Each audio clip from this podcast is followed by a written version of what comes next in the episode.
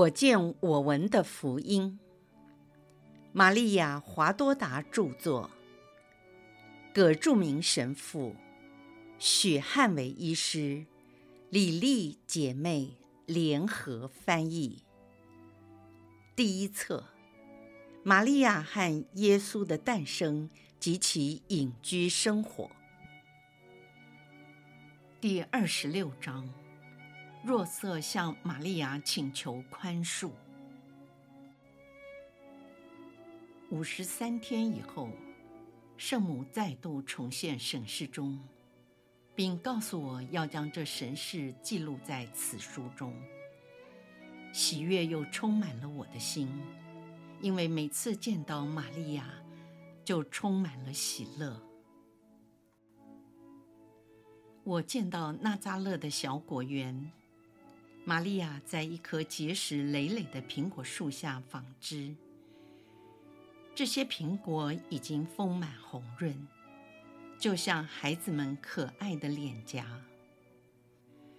可是玛利亚却失去了昔日玫瑰般的血色，她在赫贝隆时脸上光鲜亮丽，如今消失得无影无踪。他的脸色苍白，有如象牙，嘴唇依旧是珊瑚般淡淡的桃红。当他睫毛低垂时，可以看出他的眼睑下有些黑影，红肿的双眼好像刚刚哭过。我看不到他美丽的眼睛，因为他低着头专心工作。但可以感觉得出，有些事情困扰着他，因为我听到他在叹气，好像心中受了很大的委屈。由于天气炎热，玛利亚身穿白色的细麻衣，她并没有戴头纱。这是一个空气清新的早晨。阳光在微风吹动时，透过苹果树叶，反射在玛利亚的秀发上，有如黄金般的耀眼夺目。屋内和邻居都没有传出任何声响，只听见泉水汇入池中，潺潺的水流声。一阵急促的敲门声。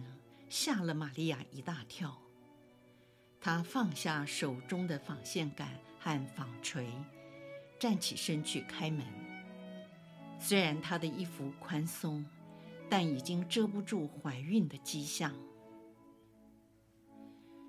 若瑟站在她面前，玛利亚顿时满脸苍白，连嘴唇都失去了血色。他整个面容看起来像个白面饼。玛利亚忧愁地看着若瑟，若瑟以求饶的目光望着玛利亚，他们四目交接。玛利亚开口问道：“若瑟，在这个时候你需要什么吗？你有话要告诉我吗？请进。”若瑟关上了门，还是缄默不语。若瑟，你有什么事？我要你宽恕我。若瑟弯下身来，一副要下跪的样子。玛利亚平常很少触碰若瑟，这时她牢牢地抓住若瑟的肩膀，坚持不让他下跪。玛利亚的脸一阵红一阵白地说：“若瑟，你不需要我宽恕，是我应该感谢你对我的爱。当我不在家时，你为我所做的一切。”若瑟望着玛利亚，她那深邃善良的眼睛，泪水早已夺眶而出。流到他的脸上和胡须。玛利亚，请你宽恕我。因为我怀疑了你。现在我才知道，我真不堪当拥有你这样的宝藏。我违反了爱德，在我心中不公平地控诉了你。我没有事先问明真相，我违反了天主的法律。我没有爱你，如同爱我自己一样。你没有错，若瑟。玛利亚，我有。如果我被人控告犯了这样的罪，我一定会先为自己辩护。可是，我怀疑你时，却没有给你辩护的机会，而且没有询问你，我就要做决定。玛利亚，我虽然只是不信任和怀疑，但已经冒犯了你。我不知道事情的真相，我该事先了解你的状况。为了这三天我所受的折磨，玛利亚，请你宽恕我。你没有冒犯我，我拿什么宽恕你？相反的，我还要请你原谅我所加给你的痛苦。啊，我真的饱受了很大的打击。今天早上还有人说，我的两鬓已经斑白，脸上还添了不少皱纹。这几天的折磨。我好像老了十年，玛利亚，为什么你这样谦虚？连我是你的敬佩，也都隐瞒住你的光荣，导致我怀疑了你。若瑟虽然没有下跪，但他低着头，弯下腰来，如同下跪没有两样。玛利亚将小手放在他的头上。微笑着，仿佛在赦免他的罪。玛利亚低声说：“如果我的谦逊不够完全，我就不配孕育万民所期待的救世主。他来是为了赔偿骄傲的罪，因为这罪毁掉了人类。至于没有向你说明。”是天主命令我这么做，我就必须服从。顺服也让我付出了许多代价。还有，见到你为我所受的痛苦，我实在不忍心。但是，我是上主的婢女，我只有听命。仆人不能与主人争辩所接受的任何命令。只有顺服。若瑟，这些命令有时候让我们痛苦流泪，但仍然要服从。玛利亚一边说一边流泪。若瑟因弯着身子未能注意，直到一滴泪水落在地上，他才知道玛利亚也在哭泣。这时，他抬起头来。这是我第一次见到他将玛利亚的小手紧握在自己强壮的手里，并亲吻她纤细的指尖。现在我们必须安排一切，因为若瑟没有继续说下去，只是看着他的肚子。玛利亚羞红了脸，立刻坐了下来，避开他的眼神。我们尽快的完婚，然后我搬来这里。下周好吗？若瑟，都照你的安排。你是一家之主，我是你的女仆。不，我才是你的仆役。我主在你怀中成长，我是最幸福的仆人。你在以色列所有的妇女中，最当受赞美。今晚我就通知亲戚，以后当我住在这里，我们一起工作，准备他的来临。啊，我怎能迎接天主到我的家里？天主在我的怀中呢？我会兴奋的死去，我怕我不敢触摸他。因天主的恩宠，若瑟，你能够，就像我一样。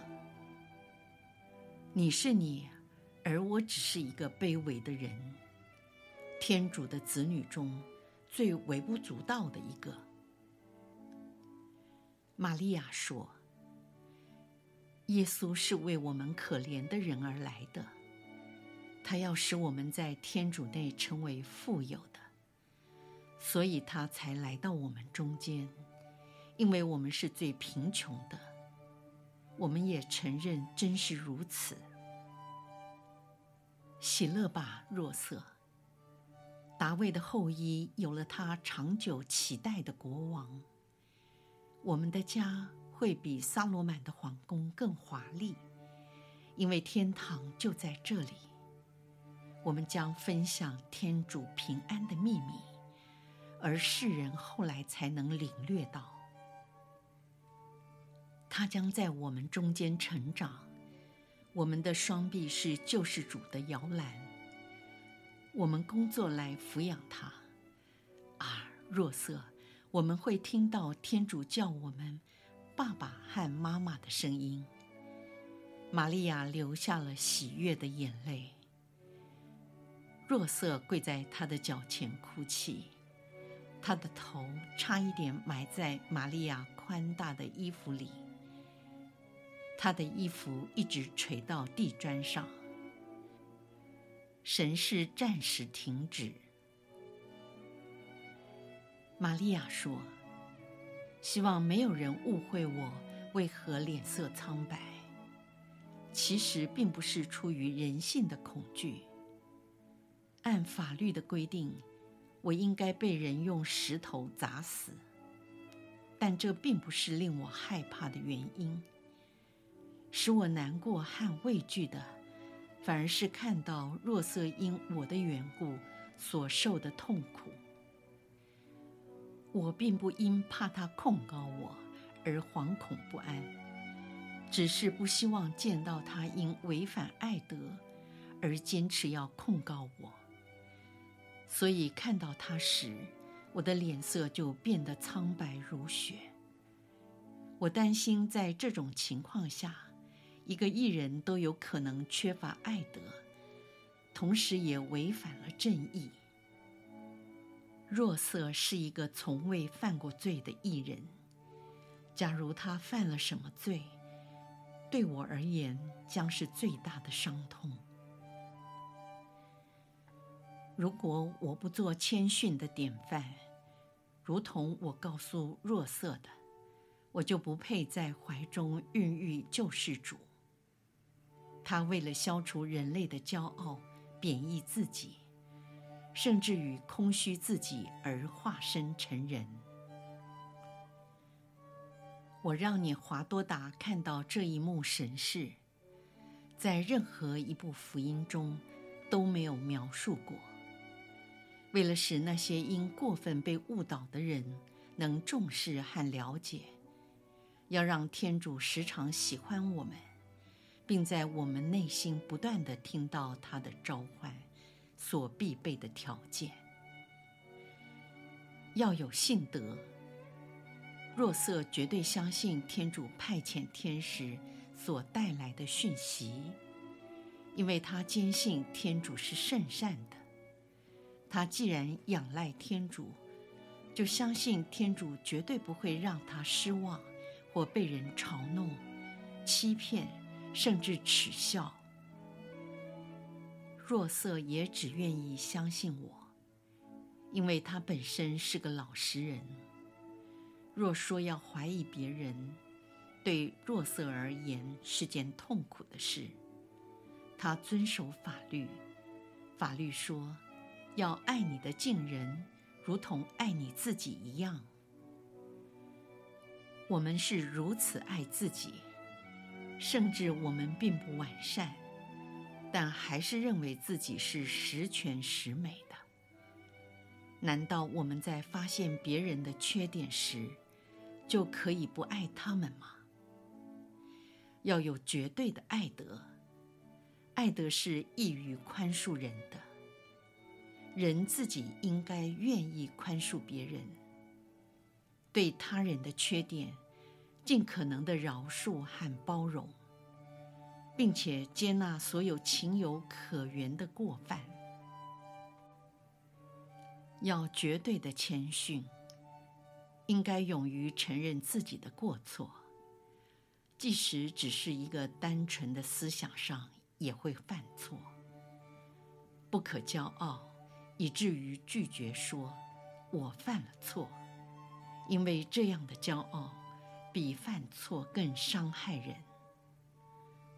除了天主之外，每个人都会犯错。有哪一个人能说“我从不会犯错”呢？另外，一样更难的谦逊，就是如何将天主在我们内所行的奇妙事迹保守秘密。除非是为了光荣天主，需要将它彰显出来；否则，为了避免那些还没有获得天主恩宠的人感到畏缩和气馁，仍然应该保守秘密。啊，如果天主真的愿意，会启示给他的仆人，就像依撒伯尔认出了我真正的身份。我的敬佩在适当的时间也认出了我是谁。信赖天主，他自会表明你们是他的仆人，他会迅速的这样做。因为凡是被提升到某种特殊使命的人，就是在天主无限的光荣上增加新的光荣，也证明这个人完全实践了天主对他所怀的希望。也许是一个较小的完美，却反映出那创造者的完美。你们是天主特别宠爱的人，你们要保持缄默，隐蔽自己，好能听见唯一生命的话语，使你们配得永恒的太阳来光照你们。啊，天主，你是无限幸福的光，你是仆人们的喜悦，请你光照他们。使他们在谦逊中感到喜乐，并赞美你。你驱散心高气傲的人，却提升爱你的卑微的人，进到你辉煌的国度里。